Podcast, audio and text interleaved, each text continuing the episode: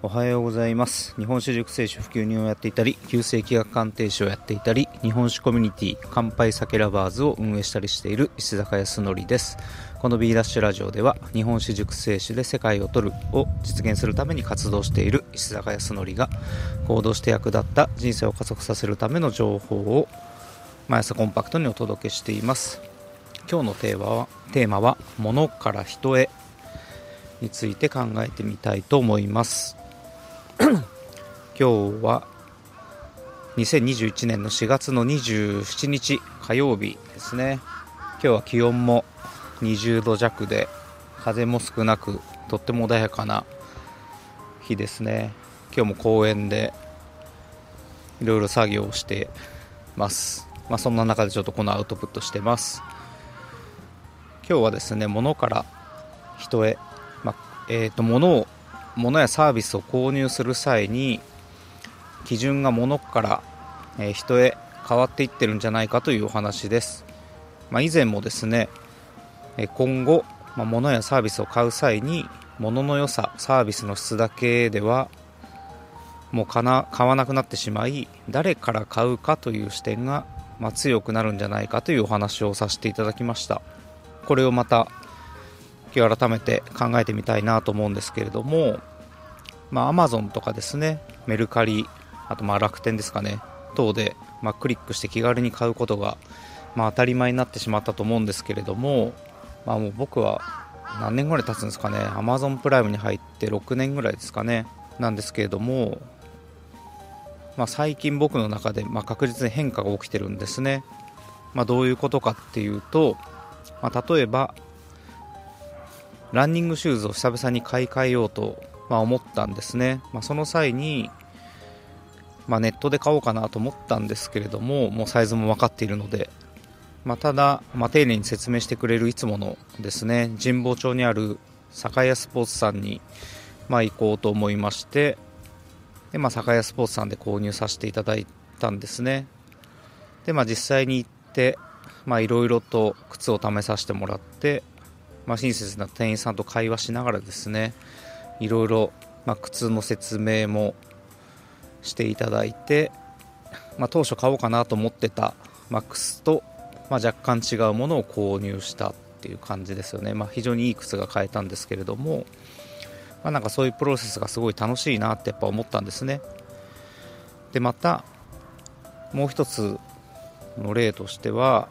ま、今子供次男が生まれて今6ヶ月なんですけれどもまあ、子供を抱っこ紐で前に抱えてる、まあ、時にですね荷物を持つ時にショルダーバッグだと、まあ、ちょっと息子の顔の前に肩掛けが来てしまうみたいな、まあ、感じになってしまうので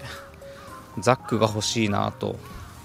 まあ、小さいザックですね。ということで、まあ、いろんなお店に回ってですね話を聞きながらどれにしようかなって考えたんですけれども、まあ、最終的にパタゴニアさんのショップに行きましてでパタゴニアの、え、ザックを購入したんですね。でこの時もまあ店員さんと話がすごい盛り上がってですね、まあ、楽しい時間だったんですけれども、まあ、これも当初、まあ、買う予定ではなかったんですけれども、まあ、そこの店員さんと話をすることであこのカバンがいいなと思って、まあ、購入に至ったんですね、まあ、今の2つはしょっちゅう買うものではないので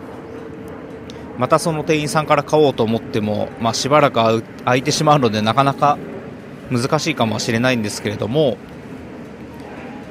まあ、飲食店さんやですね日々の買い物をする、まあ、八百屋とか魚屋さんとか肉屋さんあと酒屋さんなどは、まあ、頻繁に行くので、まあ、そのような人から買う誰から買うっていう作用は働くのではないかなと、まあ、思ったんですね。でこの話でいくとお酒は近所の、話をお酒はですね近所の話を何でも聞いてくれるお兄さんのがいるところに僕は行きますし肉屋だと、まあ、親切にいろいろと明るくお肉の使い方を教えてくれるおばちゃんのとこに、まあ、行ってるんですね。あと整体はもう10年近く同じ人に、まあ、やってもらったりしてます。で最近筋トレなどもまあ、パーソナルトレーニングが普及してますよね。でこれは個別に目標設定して、まあ、そこに向けて個別にカスタマイズすることが目的なので、まあ、それで成り立っているとは思うんですけれども、まあ、ここでも誰についてもらうかっていうのが大きなファクターになりますよね、まあ、美容院なんてまさにですよね。どこの美容院にやってもらうかよりも、まあ、誰に切ってもらっているかの方が、まあ、重要度が高いんじゃないですかね。はい。まあ、これらの人という観点視点に関して、まあ、これからやるキッチンカーでも、まあ、その要素は取り入れていくべきじゃないかなと、まあ、思って今ぼやと考えてるんですけれども、まあ、美味しいお酒が飲める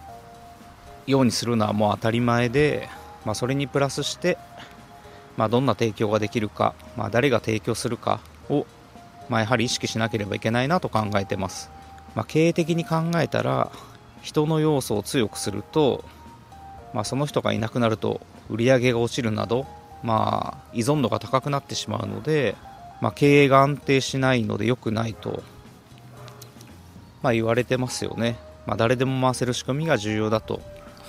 まあ、いうことなんですけれども、まあ、これはとても理解できますしそうだと思うんですけれども、まあ、ただ、